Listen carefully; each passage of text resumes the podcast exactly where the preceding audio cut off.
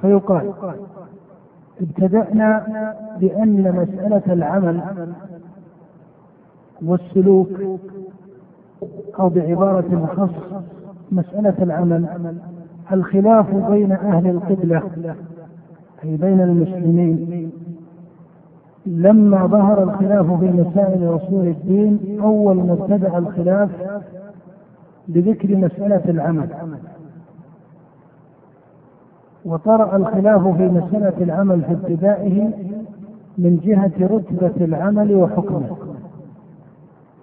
وقلنا إن المخالفين في رتبة العمل وحكمه ابتدأ الأمر بالخوارج ثم قاربتهم المعتزلة ثم قابلتهم على جهة المقابلة المضادة طرق المرجئة. هذا من حيث الرتبة والحكم للعمل. أما من حيث الجهة الثانية وهو مفهوم العمل وتطبيقه. مفهوم العمل وتطبيقه. فهذا كانت بداية الغلط فيه في أثناء المئة الثانية من الهجرة ببعض الأغلاط التي سبق الإشارة إليها أي لم تكن على عصر النبوة وإن كان الجمهور من الفقهاء قد يعذرون في كثير منها أو أكثرها. ثم امتاز الأمر أي تميز هذا المنهج في مفهوم العمل وتطبيقه بظهور اسم الصوفية وابتناء طريقتهم الخاصة. وظهرت أوجه التصوف على ثلاث درجات الاختصاص بالاسم وشيء من العمل الذي لا أصل له ثم الدرجة التي بعدها التصوف المنظم بمصطلحاته المعروفة التي يغلب عليها أنها مصطلحات مولدة في الإسلام ومصطلحات رمزية. هذا نسميه التصوف المنظم. وهذه هي الدرجة الثانية. التصوف المنظم بمصطلحات رمزية مولدة كمصطلح الكشف والوجد والسكر والصحو والفناء ومثل ذلك. ثم تغلب التصوف لأثر الفلسفة وظهور التصوف الفلسفي المباعد للحقائق الشرعية التي كان عليها أئمة السلوك والعبادة في أول الأمر. هذا التصور إذا أتينا إليه كمقدمة ثم بعد ذلك تحدث شيخ الإسلام عن الوسطية الشرعية. والوسطية الشرعية هي المنهج الحق الذي بعث الله به الأنبياء وجعل هذه الأمة هي أخص الأمم في تحقيق هذه الوسطية.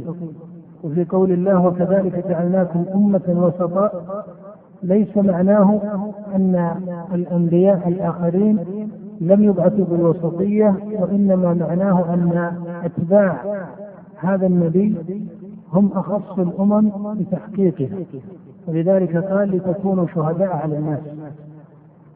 ومن جهة الآية يعلم أنه لا يجوز أن يقوم بالشهادة على الناس إلا من حقق إيش؟ إلا من حقق منهج الوسطية الشرعية أما من لم يكن وسطا بل كان إما صاحب خفض وإنقاصا للحقائق الشرعية وإما صاحب رفع وغلو فإن هذا لا يجوز أن يكون شاهدا.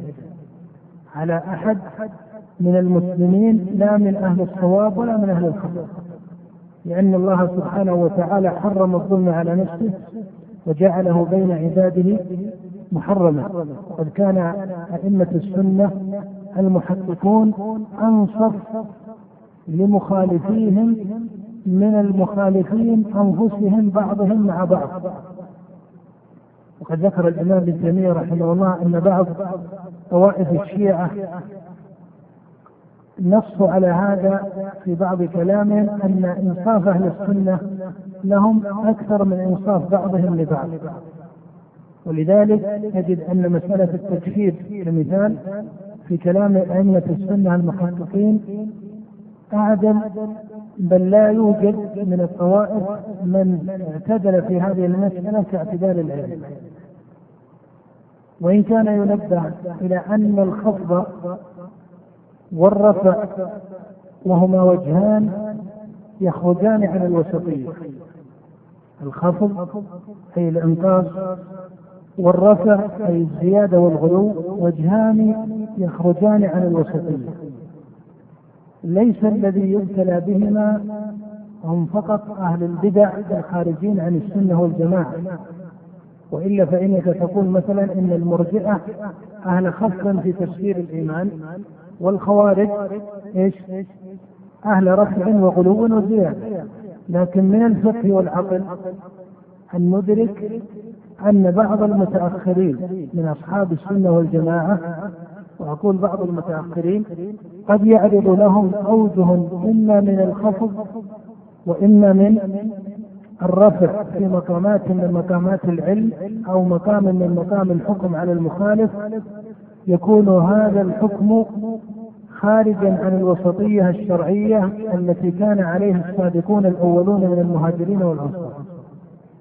ولو كان القائل بها صاحب السنة وقصد إلى الجماعة. ولعل من مثال ذلك إذا جئت مسألة أحكام المخالفين من أهل القبلة قد تجد في كلام بعض المتأخرين من الزيادة ما ليس مأثورا في طرق الأئمة المتقدمين فضلا عن النصوص الشرعية نصوص الكتاب والسنة. ومن مثال ذلك ما يقع في كلام أبي إسماعيل الهروي صاحب المنازل الذي سبق الإشارة إلى شيء من هذا. فإن له عناية بالانتصار لمذهب السلف في أسماء الله وصفاته. وكلامه في الأسماء والصفات حسن في الجملة. لكنه اشتد على المخالفين في هذه المسائل ونحوها. حتى إنه لما تكلم عن الأشعري عن أبي الحسن الأشعري وصفه بأوصاف مغلظة في الحكم يعلم أن الأشعري لم يكن على هذا القدر من الوصف. وقد ذكر في كتابه ذم الكلام أن أبا الحسن الأشعري لا يصلي ولا يتوضأ وأنه مات متحيرا ووصف هذه الطائفة بنوع من الزندقه وما إلى ذلك. ولا شك أن هذا تجاوز للعدل وتجاوز للقسطاس المستقيم الذي بعث الله به الرسل عليهم الصلاة والسلام. ولذلك تجد في حكم المحققين كشيخ الإسلام ابن تيمية رحمه الله على أصحاب أبي الحسن ما هو من العدل في تحقيق السنة وضبطها مع بيان ما هم عليه من الصواب في مسائل وما بقي عليهم من الغلط والبدعة في مسائل أخرى ولذلك قال شيخ الإسلام في كتاب الإبانة الذي صنفه الأشعري في آخر عمره وأما من قال منهم يعني الأشاعرة بكتاب الإبانة الذي صنفه الأشعري في آخر عمره ولم يظهر مقالة تناقض ذلك فهذا يعد من أهل السنة.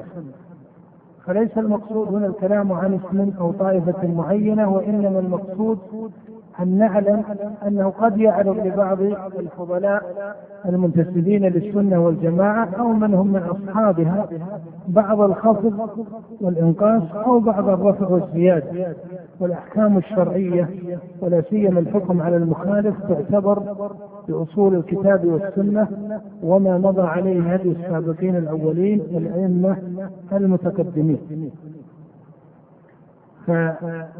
ولهذا ترون في هذا العصر أن كلمة الوسطية صار فيها أيضا نوع من الاقتباس لمناهج لا تحت وسطية شرعية. فتجد أنه ربما حمل اسم الوسطية على نوع من المجاملات أو, أو, أو الخفض في تقرير مسائل الشريعة وإسقاط حقائق الأصول وإسقاط قدرها والتهوين بشأن البدع وما إلى ذلك تحت اسم الوسطية في المنهج. وبالمقابل قد يوجد ما هو ما يقابل ذلك. فالوسطية الشرعية هي المنهج الشرعي الذي يجب على طالب العلم أن يعتبره. قلنا في المجلس السابق أن الوسطية تعتبر بثلاثة أصول. الأصل الأول اعتبار العلم بالنص الذي هو الكتاب والسنة والإجماع. اعتبار العلم بالكتاب والسنة والإجماع. فهذه الأصول الثلاثة هي الجامعة لعلم المسلمين وعقيدتهم. الأصل الثاني اعتبار فقه النصوص بالقواعد التي مضت بها الشريعة والمقاصد التي بعث الله به الأنبياء. اعتبار الفقه بقواعد الشريعة ومقاصدها فإننا نتكلم عن علم وعن فقه. أما العلم فهو النص.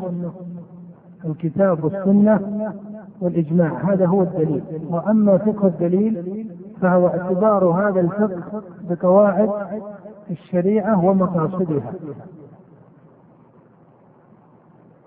هذا الأصل الثاني في تحقيق الوسطية وهو أصل الفقه. الأصل الثالث التفريق بين الأصول والفروع. وبين المحكم والمتشابه.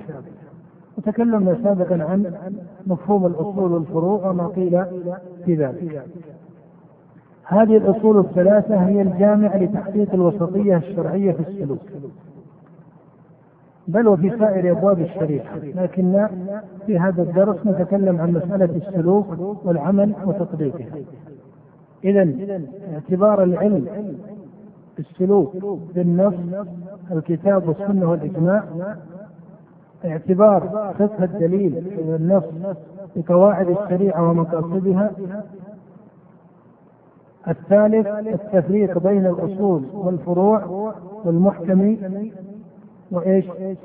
والمتشابه من العمل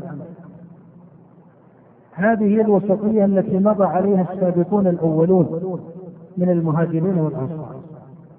وإذا تكلمنا عن المنهج المخالف له في مسألة السلوك وهو ما طرأ في الطبقات التي سبق ذكرها في درس أمس وأنها طبقات ثلاث طبقة المقتصدين من الصوفية وطبقة من فوق ذلك وطبقة الغلاة من الصوفية. فإن الخروج عن الوسطية الشرعية بأصولها الثلاثة يكون القول فيه على وجهين. الوجه الأول يتعلق بالخاصة والوجه الثاني يتعلق بالعامة. فإن الناس إما خاصة وإما عامة وهذا الاصطلاح ليس اصطلاحا بدعيا بل مستعمل في حقائق الكلام وكلام العرب واستعمله من الأئمة المعتبرين. الإمام الشافعي فإنك تجد أنه كثيرا في كلامه في الأم والرسالة ونحوها يذكر الخاصة والعامة فإن الناس خاصة أي الخاصة من أهل العلم والإمامة بالسلوك ونحو ذلك أو من العامة أي من عوام المسلمين الذين لا يصلون إلى هذه الرتبة من الفقه بأصول الشريعة أو الإمامة في وجه من أوجهها. فإذا جئنا الخاصة والعامة في الصوفية. إذا جئنا الخاصة والعامة في الصوفية. وعرفنا أن الطبقات مختلفة. فمنهم المقتصدون؟ وهو من يسميهم ابن تيمية بفضلاء الصوفية ومقتصديهم ومقاربيهم للسنة والجماعة أو يسميهم أصحاب السنة والحديث أو جئنا من فوقهم من المتأثرين بطرق المتكلمين ونحوها أو جئنا الغلاة المتأثرين بأوجه الفلسفة فإن الخاصة موجب خروجهم عن الوسطية أمور. لكن نقف في هذا المجلس مع أمر واحد في التفصيل لأن المصنف أشار إليه فإن الرسالة هذه منهج.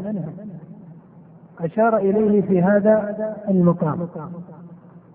ما هو هذا الموجب للخروج عن الوسطية في حق الخاصة؟ هو الاجتهاد المخالف للشريعة. هذا هو الموجب للخروج عن الوسطية أو تقول الموجب للخروج عن أصول الوسطية الثلاثة في حق الخاصة أخص الموجبات ولا نقول هو الموجب الفرد بل أخص الموجبات الخروج عن الاجتهاد الموافق للشريعة. أو تقول الاجتهاد المخالف للشريعة. أما إذا جئنا العامة فإن أخص موجبات الخروج عن الوسطية في حقهم هو التعصب. وهذا لن ندخل فيه في هذا المجلس نأتي إليه في المجلس الآتي القول في التعصب والتقليد إذا هؤلاء إما خاصة وإما عامة. لماذا خرجوا عن أصول الوسطية الثلاثة؟ نقول أما الخاصة فإن موجب الخروج الأخص عندهم الاجتهاد المخالف للشريعة. وأما العامة فإن أخص الموجبات لخروجهم هو التعصب والتقليد. ووصول الوسطية الثلاثة قد يكون الخروج عنها خروجا مقتصدا في حق من؟ قد يكون الخروج خروجا مقتصدا في حق من؟ في حق مقتصدة الصوفية الذين يسمون ابن تيمية فضلاء الصوفية وقد يكون الخروج عن الوسطية الشرعية بأصولها الثلاثة فوق هذا في حق من هم فوق هذه الدرجة وقد يكون الخروج عن هذه الوسطية خروجا غاليا في حق من؟ في حق الغلاة لعله بهذه الطريقة انتظم التفكير أو انتظم رسم المنهج. إذا تكلمنا عن الاجتهاد فلربما أنه قد يكون من المستغرب أحيانا أن مصطلح الاجتهاد مصطلح الاجتهاد يدخل في الكلام في مسائل السلوك. لأن المألوف أن نظرية الاجتهاد أو مسألة الاجتهاد مسألة تذكر في مسائل أو في باب أصول الفقه. وتعلمون أن سائر كتب الأصوليين أو جمهور كتب الأصوليين تكلمت عن مسألة الاجتهاد والشروط التي ذكروها في المجتهد من علمه بالحلال والحرام والناسخ والمنسوخ واللغة وما إلى ذلك. وهذا الذي يذكرونه في الجملة يقصدون به المجتهد في فقه فروع الشريعة. ولكن هذه الكلمة يعني كلمة الاجتهاد كلمة عامة وهي لا تختص بمسائل الفقه المتعلقة بالعبادات أو بالمعاملة. بل هذا التضييق لهذه الكلمة ليس حكيما ويمكن أن يقال أن الاجتهاد ينقسم إلى اجتهاد شرعي وإلى اجتهاد مخالف للشريعة. وهذا التقسيم لا يمنعه لا من جهة الشريعة ولا من جهة اللغة ولا من جهة الحقائق المجردة البشرية لأن اجتهاد الإنسان قد يكون اجتهادا مأذونا فيه. هذا حتى في التصرفات العادية البعيدة عن الشريعة. قد يجتهد الإنسان في عمل فيكون مخطئا في تحركه بهذا الاجتهاد وقد لا يكون كذلك. فإذا قلنا إن الاجتهاد ينقسم إلى قسمين اجتهاد شرعي واجتهاد مخالف للشريعة. فسؤال هل يلزم من الاجتهاد الشرعي أن يكون صاحبه يصل إلى صواب؟ الجواب لا. فإن الاجتهاد الشرعي قد ينتج عنه في حق المجتهد صواب وقد ينتج عنه في حق المجتهد غلط وخطأ. وهو في الحالين على وجه من الشريعة وقبوله. وهذا ما ذكره الرسول صلى الله عليه وآله وسلم كما في الصحيحين عن عمرو بن العاص إذا حكم الحاكم فاجتهد ثم أصاب فله أجران وإذا حكم فاجتهد فأخطأ فله أجر. فإذا الاجتهاد الشرعي قد يقع عنه صواب في حق المجتهد وقد يقع عنه غلط. ولكن إذا جرى المجتهدون في مسألة من مسائل الشريعة باجتهاد شرعي فإنه وإن غلط بعضهم إلا أنه يلزم حكمة وشرعا أن بعضهم يصل إليه إلى إلى صواب. فلا يمكن أن سائر المجتهدين من الأئمة يضلون الصواب في المسألة. لأن الله سبحانه وتعالى مضى قدره أن هذه الأمة لا تجمع على ضلال. أما الاجتهاد المخالف للشريعة فهو بحسب الأبواب. إذا تكلمت في باب العقائد والتصديقات فله كلام وإذا تكلمت في باب الفقه وما يتعلق به فله كلام وإذا تكلمت في باب السلوك وهو الباب المقصود عندنا الآن فله كلام. فأقول إن الاجتهاد الذي ابتلي به الخاصة من الصوفية وهو اجتهاد مخالف للشريعة له ثلاث صور. له ثلاث صور.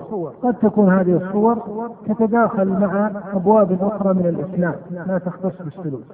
لكن في هذا الباب نقول الاجتهاد له ثلاث صور. كل صورة تتقاطع إن صح التعبير لكن حتى يكون الكلام أو تختلف بوجه ما كل صورة ربما أخف من كلمة تتقاطع تختلف بوجه ما وإذا قلنا بوجه ما لأن الطبقات الصوفية كما قلنا قد تكون مقتصدة معتدلة وقد تكون فوق ذلك وقد تكون غالية. فللاجتهاد الذي دخل على الخاصة ثلاث صور كل صورة تختلف بوجه ما هذا الوجه إيش؟ غال أم دون ذلك؟ نقول بحسب الدرجات قد يكون وجها مقتصدا وقد يكون فوق ذلك وقد يكون غاليا هذه الصور الثلاث كل صورة منها تختلف بوجه ما مع مع أصول الوسطية الثلاثة ألسنا قلنا أن الوسطية الشرعية. تنبني على ثلاثة أصول. الأصل الأول العلم المبني على الكتاب والسنة والإجماع. الثاني الفقه المعتبر بقواعد الشريعة ومقاصدها. فرق بين القواعد هذه جهة والمقاصد هذه جهة مقصودة بوجه آخر. الثالث التفريق بين الأصول والفروع والمحكم والمتشابه فكل صورة من صور الاجتهاد الذي دخل على الخاصة وهو مخالف للشريعة يختلف بوجه ما مع هذه الأصول الثلاثة. أما الصورة الأولى التي تختلف بوجه قد يكون مقتصدا وقد يكون فوق ذلك وقد يكون غاليا مع الأصل الأول الذي هو بناء العلم على الدليل من الكتاب والسنة والإجماع فهو ما نسميه وجود الاجتهاد مع النص أو تقول استعمال بعض الخاصة بل كثير من الخاصة من الصوفية استعمالهم للاجتهاد مع النص ونعرف القاعدة الشرعية أنه لا اجتهاد مع النص ما وجه وجود الاجتهاد مع النص؟ هل المقصود أنهم اجتهدوا في أوجه من العبادات أو أوجه من العمل والسلوك والأحوال والمقامات تختلف مع نصوص خاصة؟ نقول هذا وجه لكن قد لا يضطرب. أمثلته المتقابلة. لكن عندنا قاعدة ابسط ما هي هذه القاعدة؟ القاعدة أن النص بل النصوص الشرعية مضت أن العبادات إيش؟ ها؟ توقيفي إذا هذا نعتبره قضاء نص وحكم نص بل حكم نصوص منضبطة أن الأصل في العبادات أنها توقيفية وعليه فمن اختص أو أوجد صورة من صور العمل والسلوك سواء صورة قلبية يطبقها في حاله القلبية أو صورة في الحركة والعمل. وليس فيها نص معين فإن هذا يسمى حتى ولو قصد بها القرب إلى الله ورأى أن فيها صلاحا لنفسه أو ما إلى ذلك فما دام أنه استعمل هذه الصورة على جهة التعبد ولا يوجد نص فيها فتسمى هذه الصورة إيش؟ إذا صدرت من الخاصة نقول اجتهد مع النص. اجتهد مع الناس حتى ولو قال إن هذه الصورة تقربه محبة إلى الله أو ما إلى ذلك فإن هذا ليس وحده كافيا. بل لا بد أن تكون هذه المحبة التي توصل العبد إلى ربه تكون بالطرق والعبادات التي كان يفعلها النبي صلى الله عليه وسلم ويشرعها لأمته وعليه فهذا الوجه من الاجتهاد الذي نقول إنه اجتهاد مع النص ما هو النص هنا؟ قد يكون النص نصا صريحا منع هذه العبادة ونهى عنها كمثلا من أحب أن يسجد الصوم أو يقوم فلا يفتر فنقول إنه جاء عن النبي صلى الله عليه وسلم من النصوص ما يمنع التعبد بهذا الوجه أليس كذلك؟ كما في قصة النفر في حديث أنس أو غيره لكن هذا المقام يضطرد أكثر لأن العبادات المحدثة هل كلها حدثت زمن النبوة ونص النبي على منعها؟ الجواب لا بل القليل الذي حدث ونص النبي على منعها إنك تعرف أن المحدث لا تناهي له. قد يحدث في قرن شيء لم يحدث في القرن السابق وهل فإذا قد يقول قائل ما الدليل على أن هذا الصورة من الذكر أو الصورة من السجود أو الصورة من القيام في زيارة القبر أو الصورة من أي عمل من الأعمال؟ ما الدليل على أن النبي نص على منعها نقول الدليل أن النصوص قضت أن العبادة إيش؟ توقيفية بل هذا من أخص أصول الإسلام. ولذلك يقول الله شرع لكم من الدين ما وصى به نوح ويقول أم لهم شركاء شرعوا لهم من الدين ما لم يأذن به الله. فإذا اعتبرنا هذه القاعدة فإن الفوات الذي دخل على كثير من خاصة الصوفية حتى مقتصديهم وفضلائهم إنما دخل عليهم من أنهم اجتهدوا في عبادات من الذكر والصلاة والقيام والأحوال القلبية يجدون فيها تقريبا إلى الله أي تقريبا لنفوسهم إلى الله ومحبة وما إلى ذلك ولم يلتفتوا إلى جهة أخرى مقصودة في الشريعة بل هي من أخص أصولها وهي المطابقة لصريح الهدي فإن الأصل في العبادات التوقيف. وإذا تأملت أحوال الصوفية في سابق تاريخهم وفي حالهم اليوم وجدت أن ثمة صورا كثيرة من العبادات التي قد يكون التأخر إنما دخل عليها من جهة الزمان أو من جهة التخصيص للمكان أو نحو ذلك من العوارض التي تمنع شرعية العبادة.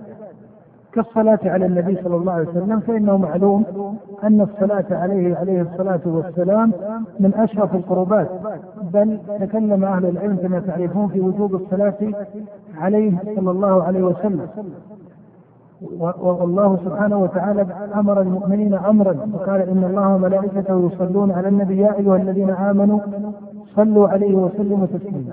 لكن طرق الصلاة والسلام على رسول الله هذه قد يدخلها بعض الصور المتكلفة التي تعتبر محدثة في الإسلام.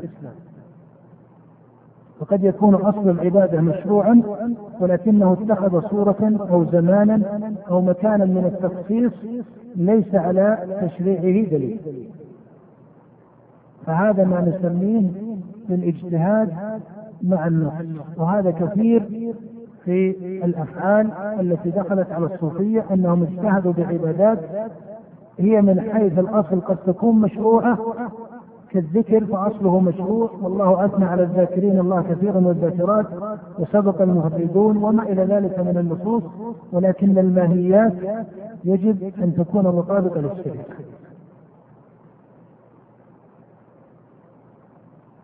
وأنبه قبل أن ننتقل إلى الصورة الثانية أنبه إلى مسألة مهمة وهي أن المطابقة للشريعة هي مطابقة فقهية. بمعنى أن بعض الصور قد يختلف عليها الفقهاء في جوازها أو في كونها مشروعة وكما قلت سابقا أن ثمة أمثلة تكلم فيها الفقهاء. فإذا وصلت المسألة إلى انفكاك عن فقه الفقهاء المتقدمين وعرف أن الفقهاء المتقدمين لا يرون تحصيل هذه الصورة من العمل من فقه الشريعة. فهذا هو الذي نستطيع أن نسميه ماذا؟ اجتهادا إيش؟ مع النص. أما إذا كانت هذه الصورة من العمل جوزها بعض الفقهاء المتقدمين وفقهها من بعض النصوص. وإن خالفه من خالفه. ففرق بين فعلها والقيام بها وبين إنكارها وتبديعها. فإن التبديع لا يصح إلا إذا انضبط أن هذه الصورة مخالفة لصريح السنة. وأما إذا رأيت مالكا مثلا أو الشافعي أو الأوزاعي أو الثوري جوزوا فعلا من الأفعال وفقهوه من النصوص. فلو خالف الجمهور فهذه المسألة لا تصل إلى درجة أنه نسميها اجتهاد مع النص وإن كان بعض الناس يظهر له أن النص قضى بخلافه. فهذا أمر لا تناهي له. هذا أمر إيه؟ لا تناهي له. فالذي نقصده بالاجتهاد مع النص هي تلك الصور من الفعل والعبادة والحركة التي ربما أصولها شرعية لكن من حيث تطبيقها الخاص لم يقر عند أحد من الفقهاء المتقدمين. هذا يسمى اجتهادا مع النص. هذا يختلف مع أي أصول الوسطية. الأصل الأول الذي هو إحكام العلم بالكتاب والسنة وإيش؟ والإجماع ولذلك ليش نقول الإجماع؟ لأنه إذا لم يوجد إجماع بل وجد خلاف بين المتقدمين فمن اختار وجها لا نقول إنه اجتهاد مع النص إذا رأينا أن اجتهاده ليس صوابا بل هذا يدخل في الاجتهاد الشرعي الذي قال فيه النبي وإذا أخطأ فله إيش؟ فله الصورة الثانية من صور الاجتهاد التي دخلت على الخاصة.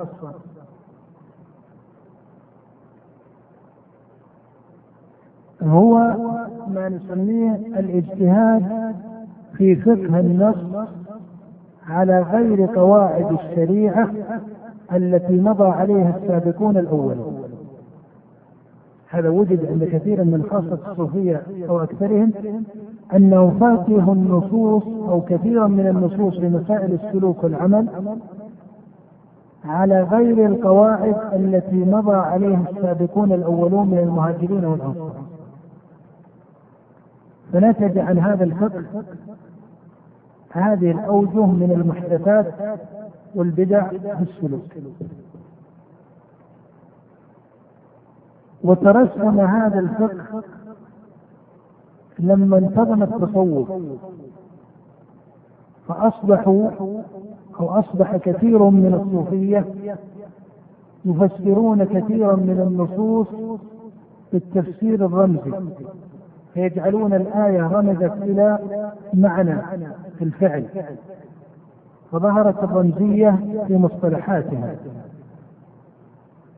وصاروا يفهمون مثلا من خلع النعلين في قصة موسى معنى من التعبد والقيام. ولذلك صنف المصنف منهم تحت هذا الاسم. وظهور مسألة الرمزية والإشارة مع أن مصطلح الإشارة كما تعرفون موجود في تنظيم الأصوليين. وهو ما يسمى بدلالة الإشارة دلالة الإيماء وما إلى ذلك. لكن مفهوم الرمزية هذه أو المراميز كما يسميها ابن سينا والغزالي المراميز والإشارات هي في تحصيل معاني قلبية يتعبد فيها بالقلب أو معاني حركية أي تكون في حركة العمل الظاهر. من خلال سياقات من القرآن أو من السنة ما كان الصحابة يفقهونها فيسمى هذا فقه أليس كذلك؟ يعني هم فقهوها من نصوص لكن هذا الفقه لم يبنى على إيش؟ على قواعد الشريعة التي مضى على فقهها السابقون الأولون من المهاجرين والأنصار وتمثل هذا أكثر بظهور يعني تجاوزت مسألة الإشارة أنه في هذه الآية إشارة إلى هذه العبادة أو هذه الحركة أو هذا العمل القلبي. تجاوز الأمر ذلك لما ظهر مصطلح الظاهر وإيش؟ والباطن. وصار النص له دلالة تقود إلى عمل ظاهر ودلالة تسمى بدلالة الباطل فصار للنص تفسيرا ظاهرا أو تفسير ظاهر وتفسير باطل. مسألة الظاهر والباطن التي شاعت في كلام كثير من خاصة الصوفية هي التي أوجدت اجتهادا في فقه النص على غير قواعد الشريعة. لماذا على غير قواعد الشريعة؟ لأنه ببساطة لم يكن السابقون الأولون يفهمون أن النص له فقه ظاهر وفقه إيش؟ باطن فبمجرد هذا الاضطراب وإيجاد هذا المعنى المنفصل فإن هذا من الاجتهاد ولذلك كثير من أوجه الحركة والعمل أخذت هذا المعنى الذي يسمونه الظاهر والباطن. وما زال الأمر هنا هو محاولة في تحصيل مناهج السلوك عندهم من خلال النصوص ولكن تحت نظرية الرمز تحت نظرية الإشارة تحت نظرية الظاهر وإيش؟ والباطن. هذا الاجتهاد نسميه الاجتهاد في فقه النص على غير القواعد التي مضى عليها السابقون الأولون من المهاجرين والأنصار. وتمثل هذا كما قلت بالرمزية في المصطلحات والإشارات بفرض الظاهر والباطن في النص وأن له فقها ظاهرا وفقها باطنا فهذا اجتهاد في فقه النصوص ليس عليه حد الصحابة. وتعلمون أن أئمة الصحابة وهم أبو بكر وعمر وأمثالهما من السابقين الأولين لم يكن عندهم شيء من هذا الحديث وإن كان من باب رد المسائل. قد قال ابن مسعود وابن عباس بعض الكلمات التي اتكى عليها من يتكلم في الظاهر والباطن. فتعلمون أن علي بن أبي طالب وكذلك ابن عباس وابن مسعود لهم كلام من, من ذلك قول علي كما روى البخاري معلقا حدث الناس بما يعرفون. أتريدون أن يكذب الله ورسوله؟ وكقول ابن مسعود ما أنت محدث قوما حديثا لا تبلغه عقولهم إلا كان لبعضهم فتنة. فليس هذا معناه أن ابن مسعود أو علي بن أبي طالب رضي الله عنه كانوا يفقهون بالنصوص ظاهرا وباطنا وإنما من باب أن بعض المسائل الشرعية قد لا يحدث ابتداء بها بعض العامة قبل أن تسكن قلوبهم بأصول هي أجل منها في الشريعة. فإنكم تعلمون أن التسليم بالأصول يقود إلى التسليم بالفروع. ولذلك كانت فتنة الأنبياء أنهم يخاطبون أقوامهم المشركين بالفروع أو بالأصول. هل أول ما قام النبي داعيا للعرب نهاهم عن شرب المسكرات؟ لا إنما ابتدأهم بمسألة التوحيد. فمن وحد الله وجعله هو وحده سبحانه المستحق للعبادة وسلم بالنبوة وأن محمد رسول الله صار عنده التسليم. وإذا تحقق التسليم تحققت إيش؟ الاستجابة. فقه العلة أو لم يفقهها. فهذا مقصود علي بن أبي طالب أن بعض الكلام قد لا يحدث به العامة.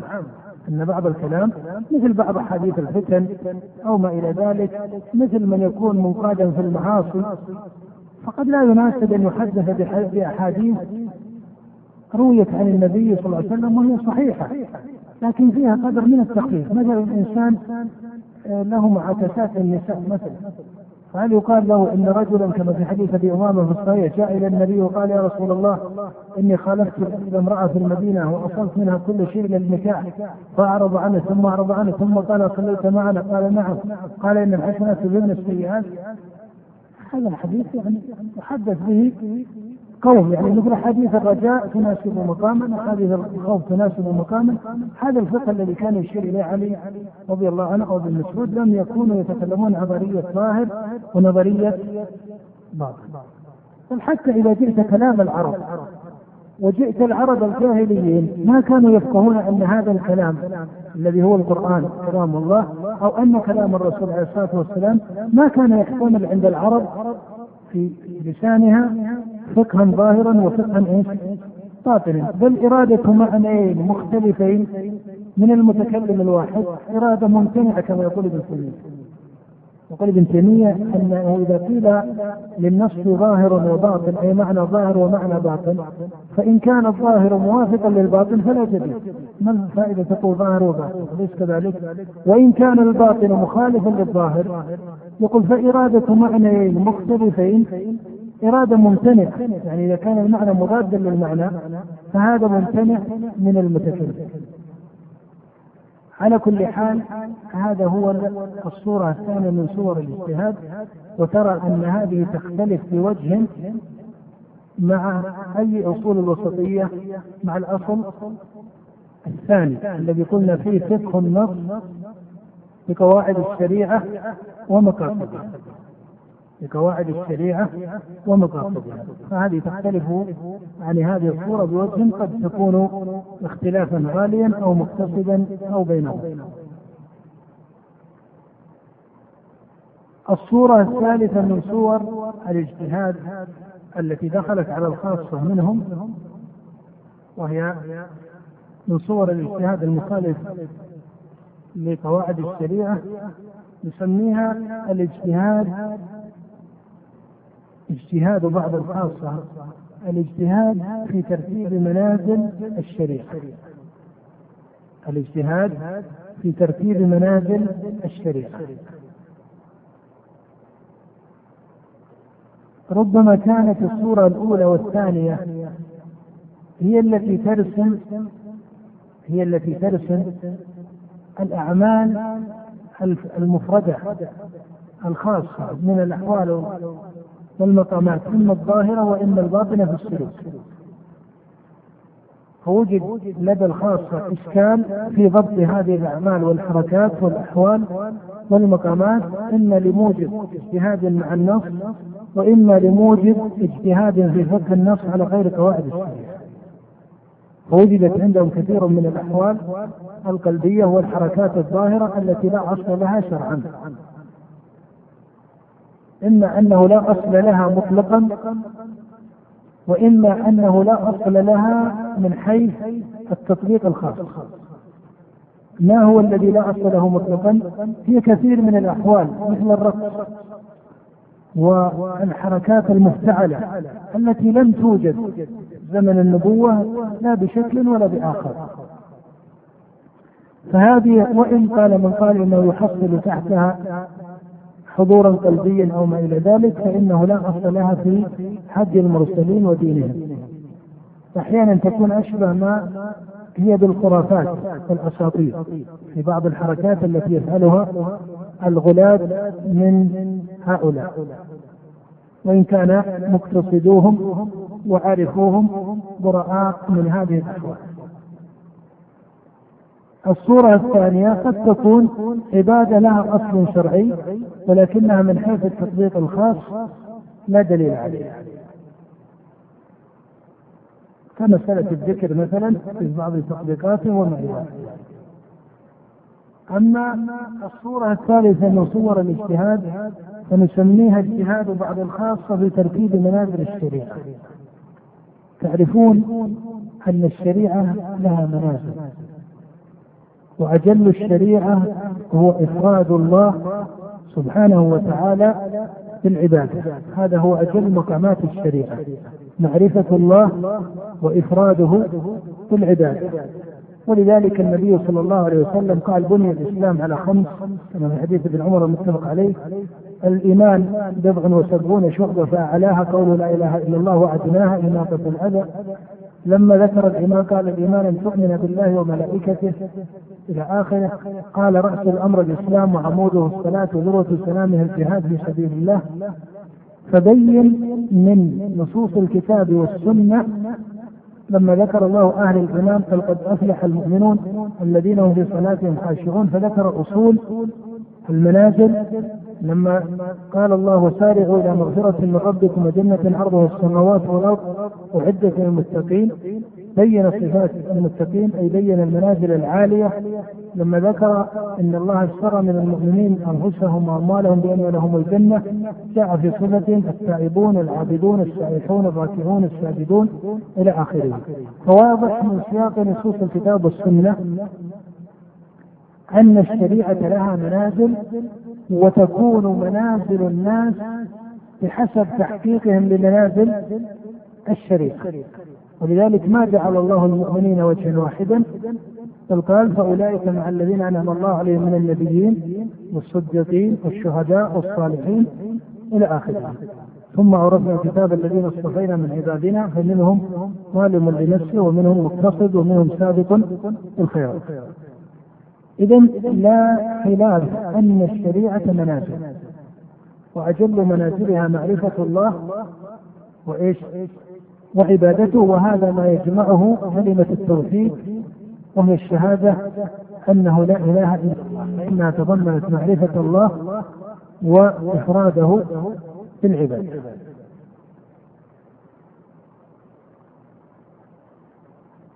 ولذلك إذا قيل لا إله إلا الله هل تدل على توحيد الربوبية أو على توحيد الألوهية؟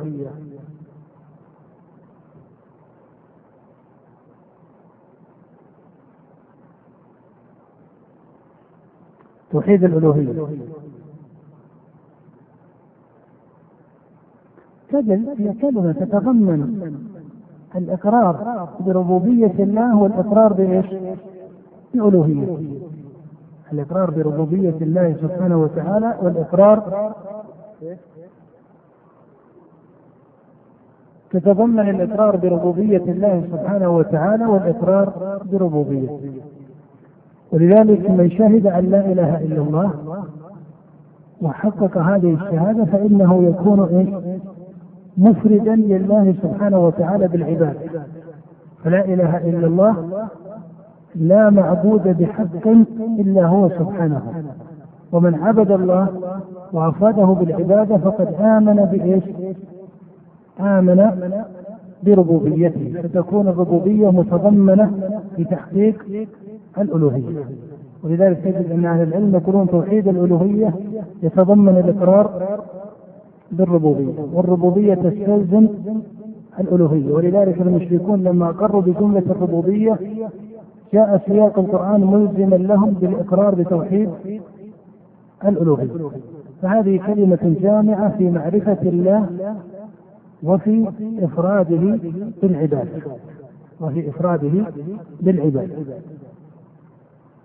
ولذلك من يغلط فيجعل هذه الكلمة هي في مفهوم الربوبية فهذا هو الغلط الذي فسر به المتكلمون أو كثير منهم مسألة الشهادة أو كلمة الشهادة. لما جعلوا لا إله إلا الله أي لا خالق إلا الله. فهذا غلط في تفسيرها فإن الله سبحانه وتعالى هو الإله المعبود بحق وإذا كان هو الإله المعبود بحق فهذا يتضمن الإقرار بكونه هو الخالق والرب والمالك والمدبر. إذا نقول الصورة الثالثة من صور الاجتهاد المخالف الذي دخل على خاصتهم أو كثير منهم من من الخاصة هو الاجتهاد في ترتيب منازل الشريعة على غير المنهج الذي اضطردت به نصوص الكتاب والسنة على غير المنهج التي طردت به نصوص الكتاب والسنة ومن الأمثلة المبسطة لهذا حتى يفقه المقصود أن أخص ما يقرب العبد إلى الله هو أداء إيش؟ الفرائض أحسنت كما ثبت في الصحيح في الحديث القدسي وما تقرب إلي عبدي بشيء حب إلي مما افترضته عليه. فأخص القرب هي الفرائض وأخص الفرائض العملية هي الصلوات الخمس. وهلم جرا فإذا غلب على قوم من الحال أنهم يعنون بشيء من الأحوال التي قد تكون مبتدعة أو قد لا تكون مبتدعة ولكنها ليست من الرتب العالية في الشريعة واشتغلوا بها عن العبادات الشرعية الأصول من عبادات الباطن أو عبادات الظاهر من عبادات القلب أو عبادات العمل فإن هذا اختلاط في ترتيب منازل الشريعة. وترسم هذا الاختلاط الذي دخل على كثير من الخاصة في مصطلح تجده متداولا في كلام كثير من خاصتهم وهو ما يسمى بالشريعة والحقيقة. الشريعة مصطلح الشريعة والحقيقة. حتى أدى الأمر عند جملة منهم إلى الفصل بين الشريعة وبين الحقيقة. ولذلك تجد أن شهود مقام الربوبية شهود مقام الربوبية عند كثير من خاصة الصوفية حتى المقاربين للسنة وحتى بعض المقاربين للسنة كالهروي صاحب المنازل غلب عليه شهود مقام الربوبية عن شهود مقام الألوهية. ولذلك تجد أنه يقول إن العارف والمحقق أي من وصل إلى الحقيقة لا يستحسن حسنة ولا يستقبح سيئة لأنه وصل. ليس معناه يقول أنه يفعل الحرام ولا يبالي لا. لكن يقول أن مسألة الاستحسان للحسنة والسيئة يتجاوزها إلى مسألة الشهود لحقيقة الرب المدبر الذي العبد يتدبر ويتحرك من جهته. ولذلك تجد أنهم مالوا إلى مسألة عدم تعليل أحكام الشريعة. وهذا أصل نظري كان أصله من الجهمية ثم دخل على كثير من متكلمة الصفاتية وكثير من المتصوفة أنهم تباعدوا عن تعليل أحكام الشريعة ويجعلون هذا من تحقيق الحقيقة عن المتصوفة منهم. يجعلون هذا من باب تحقيق الحقيقة أنه لا تعلل الأمر ولا يعلل النهي.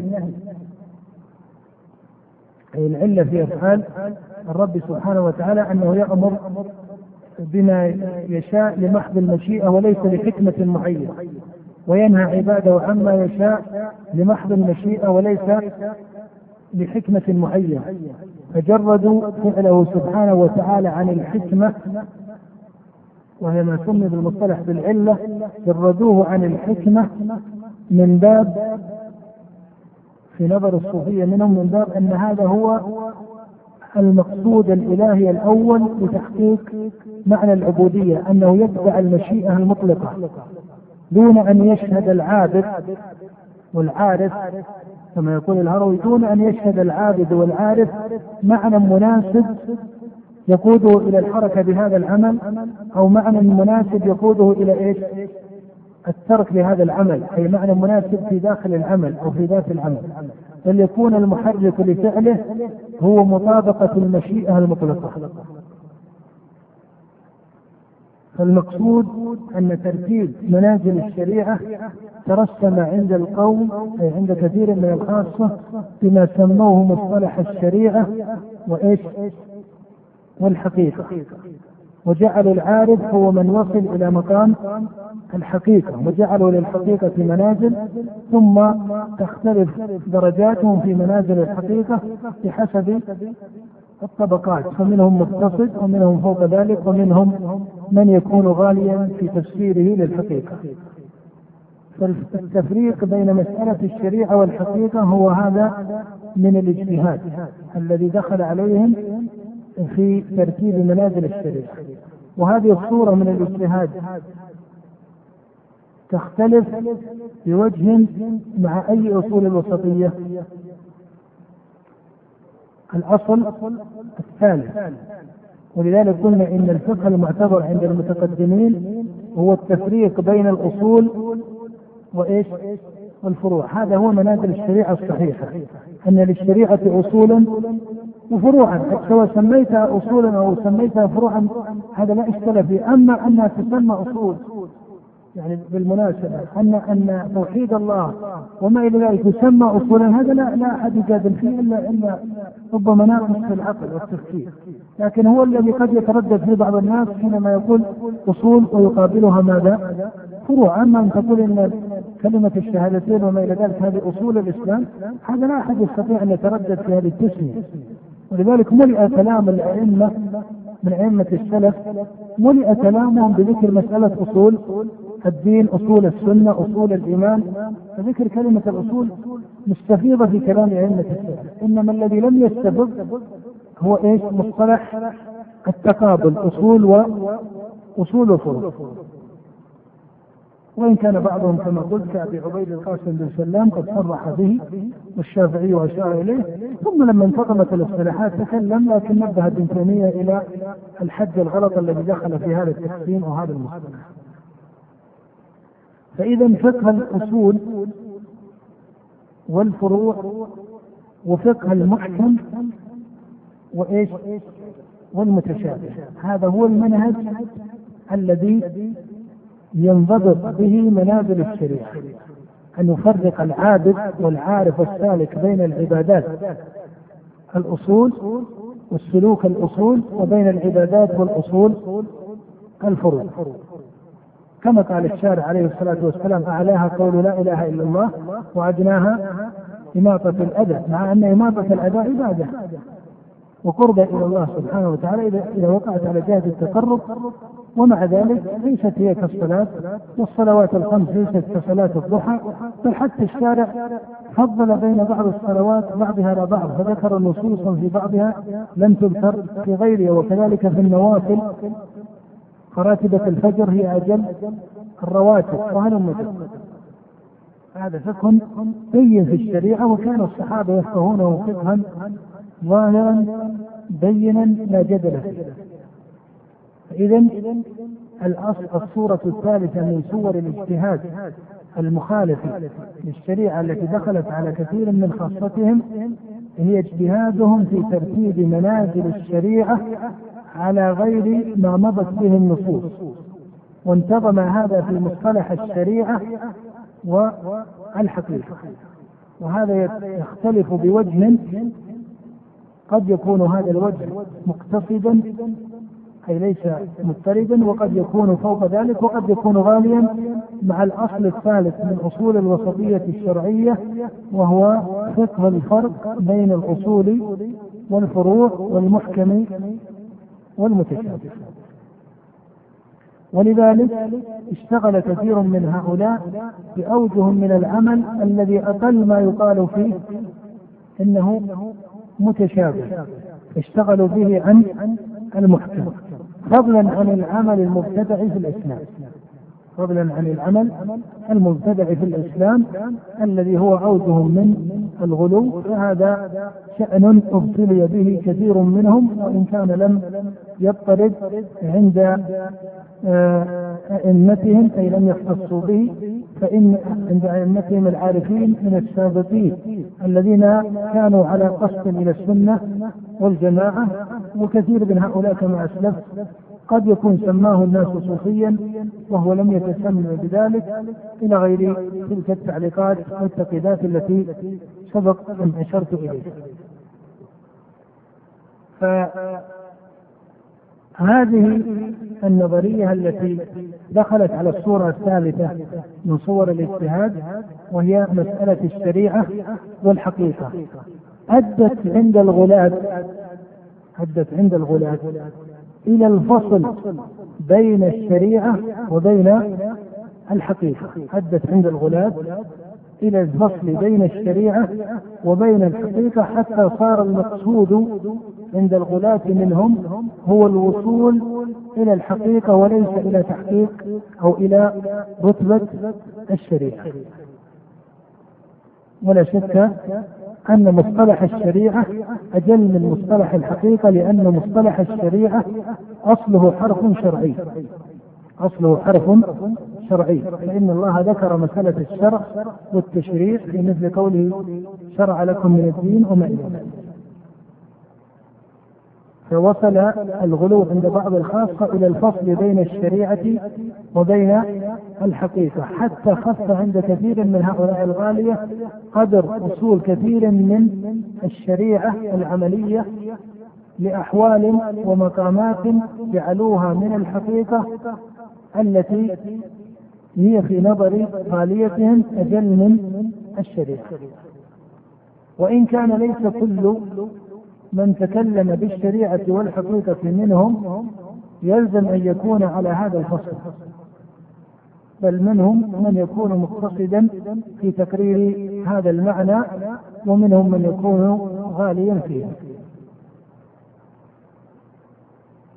هذه الصور الثلاث من صور الاجتهاد هي التي أوجبت عند الخاصة خروجا عن الوسطية الشرعية. وإذا تأملت وجدت أن الخاصة ابتلوا بهذا الاجتهاد الذي قد لا يسمونه اجتهادا وإنما يسمونه بالمصطلح ذوقا أو كشفا أو مقاما أو حالا أو ما إلى ذلك. فهو حق اجتهاد بمعنى حركة في رسم مفهوم السلوك وتطبيقه إما أنه اجتهاد مع نص وهو النص هنا كنص كلي وقاعدة أن العبادات توقيفية أو أنه اجتهاد في فقه على غير قواعد السابقين الأولين في تحصيل العبادة والفعل من أوجه النصوص وإما أنه اجتهاد في ترتيب منازل الشريعة على غير الترتيب الذي مضت به النصوص.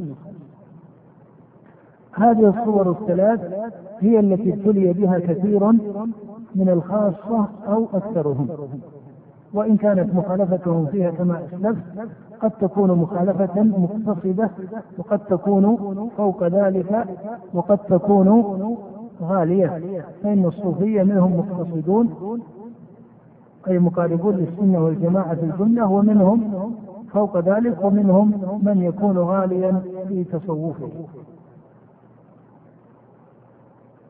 وأنبه هنا إلى مسألة أخيرة قبل أن نقرأ بعض الكلام وهو أو وهي أن مسألة السلوك والعبادة. لما ظهر اسم التصوف وانتظم هذا الاسم في أواخر المئة الثانية هناك إشكال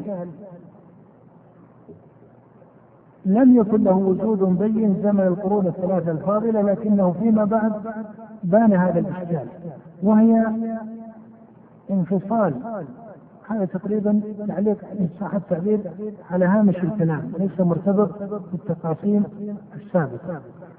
لما انتظمت العلوم وانفصلت العلوم ولا الانتظام ربما مصطلح صحيح ومقصود لكن لما حصلت أو حصل ما يمكن أن نسميه انفصال. بين العلوم؟ فهنا بدأ المسلمون حتى الخاصة منهم ينقسمون. فتجد أن بعض الخاصة مشتغل بفقه الفروع وأمضى كل عقله وتفكيره ونظره في تحصيل مسائل الفروع على مذهب معين والانتصار لهذا المذهب وتحليل المذهب. ولذلك قد تجد في أعيان الفقهاء المتأخرين من هو ليس من أهل حسن القول. ما نقول ليس من أهل السلوك في شخصه. هذه أحوال بينه وبين الله والأصل في أهل العلم الفضل. لكن في تقريره وكتابته ليس لهم اشتغال بتكييف وتقرير مسائل السلوك. وليس لهم اشتغال ربما بما هو ألصق بالفروع التي يتكلمون بها وهي مسائل الحديث. ولذلك تجد عند كثير من الفقهاء أنهم يخلطون الصحيح ويستدلون بالضعيف أو بالمتروك أحيانا في الانتصار لمذهب من المذاهب الفقهية فوجد فقهاء محضة ووجد من يشتغل بعلم الحديث اشتغالا محضا. ووجد من يشتغل بالوعظ اشتغالا يغلب عليه. ومن يشتغل بالسلوك والتصوف اشتغالا يغلب عليه. هذا حقيقته نوع من الانفصال في حركة العلوم ابتدأت ربما فيما يظهر من القرن من أواخر القرن الرابع ثم انتشرت انتشارا ذريعا في القرن الخامس والقرن السادس. أصبح هناك من يشتغل بعلم الكلام والنظر والفكر. فانتظمت حاله على أنه متكلم وهذا أجلنا عنده. المقصود من هذا القول أن مسائل السلوك هذا الإشكال امتد إلى اليوم. ولذلك أنتم تلاحظون في العالم الإسلامي اليوم أن الوهاب يغلب عليهم ماذا؟ أنهم ليسوا من أهل الفقه والعلم المتين. بل يكون عندهم شيء من العلم اليسير لكن القصاص والوهاب قد يكون لهم في هذا العصر مصطلحات ما يسمون قصاص وما يسمون وهاب. قد يسمون بأسماء أخرى. المهم ليس الاسم وإنما الحقيقة. من يقود مثل هذا التوجه يكون قليل الفقه. فهذا الانفكاك أدى إلى نوع من الشعور الداخلي أحيانا. لدى المشتغل بالفقه أن الذي يشتغل بمسألة الصحيح والضعيف والعلل أنه ليس على شيء كثير وأن مسألة الإسناد النص يعني أو الرواية الحديث رواية أو إسناد ومتن أن مسألة الإسناد انتهت مع الزهري والطبقة الأولى والإمام أحمد ويحيى بن سعيد وابن معين إلى آخره. فكأن هذا الاشتغال ليس له ذاك ومن يشتغل بالحديث يرى أن من يشتغل بالفروع إنما يجلد ذهنه ويكد ذهنه في تقليد وتحصيل مذهب. وأيها الراجح عند الخراسانيين من الشافعية وإلا العراقيين من الشافعية. وبعدين إذا وصلنا إلى نتيجة انه هذا مذهب فلان وهذا مذهب فلان في الأخير المقصود الحكم وهل هو صحيح وليس بصحيح. فيرون أن اشتغال الفقهاء المتأخرين كان فيه قدر من التكلف. وكذلك المنقطعون للسوق وفعلا ربما وجدت أقول وجدت ربما وجدت أوجه من التكلف في هذا الانفصال. ولذلك ابن تيمية لما تكلم أنا لماذا أقول هذا الكلام؟ لأصل إلى هذه النتيجة. لما تكلم ابن تيمية في اقتضاء الصراط المستقيم بعض كلامه لكن في الاقتضاء هو المقصود بالرسالة عن مسائل التشبه. التشبه بغير المسلمين من أهل الكتاب وغيرهم قال إن التشبه قد يدرك كثير من العامة وعلى أساس يدرك كثير من الخاصة على أن التشبه في اللباس. ولذلك تجد بعض الإخوة الآن ينكرون على عوام الناس ربما الأطفال أحيانا بعض مظاهر اللباس من هذا تشبه بغير المسلمين. وهذا له فقه وجهد جيد لكن المقصود أن بعض هؤلاء من طلبة العلم أحيانا قد يبتلون بأوجه من التشبه بأهل الكتاب ربما هي أشكل شرعا أي أشد شرعا من تشبه الصبي في لباس معين. يقول ابن تيمية رحمه الله يقول ومن أخلاق الأمم الكتابية المنحرفة عن كتابها ما ذكره الله في قوله وقالت اليهود إيش؟ ليست النصارى على شيء. وقالت النصارى ليست اليهود على شيء وهم يتلون الكتاب. يقول ابن تيمية وهذا الخلق عند منحرفة أهل الكتاب قد دخل كثير منه على أهل الإسلام. قال فترى صاحب العلم والشريعة المشتغل بالعلوم لا يرى صاحب الزهد والعبادة على شيء. وترى صاحب العبادة والأحوال والمقامات سواء سماها باسم التصوف أو باسم التعبد أو باسم آخر يقول لا يرى صاحب العلم على شيء. وترى إذا قرأت قرأت فترى صاحب الجهاد لا يرى أصحاب العلم على شيء ولربما بعض أصحاب العلم لا يرون أصحاب العبادة على شيء وهكذا وهذا ليس مختصا بأهل الكتاب بل هذا خلق مباين للإسلام الذي بعث به الأنبياء.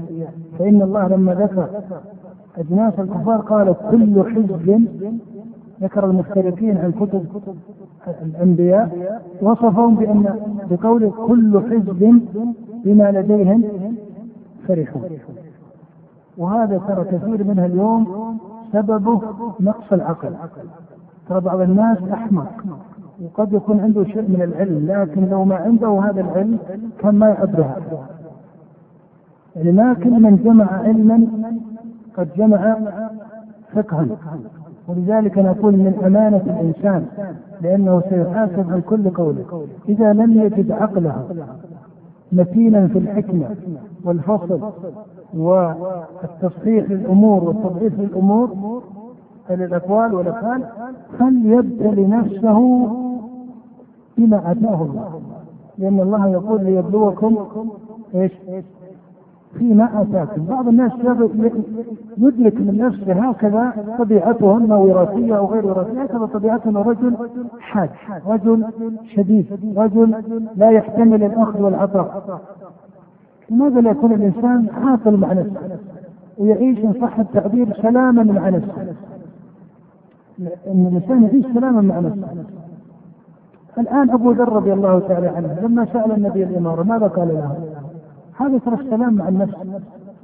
ماذا قال له؟ قال يا أبا ذر شوف لاحظ الحقيقة والتشخيص النبوي والوضوح. قال يا أبا ذر مو خلاص إنك بتصير طالب علم يعني بتصير طالب علم بتصير داعية بتصير داعية. تصير يعني تفصل في الأمور بتصير خلاص. لا. قال يا أبا ذر إني أراك ضعيفا. الشغلة هذه ما تناسب. وإني أحب لك ما أحب لنفسي. لا تأمرن على اثنين. حتى اثنين لا تأمر عليهم. لكن لما تشوه بعض الصحابة إلى الإمارة ما عاب النبي صلى الله عليه وسلم بعد تشوفهم بل قصد عليه الصلاة والسلام إلى أن يعطي الإمارة قوما أبو ذر رضي الله تعالى عنه أفضل منهم في المقام. لكن الإنسان الذي ما هو بنبي ترى اللي يصلح لكل شيء هو الرسول.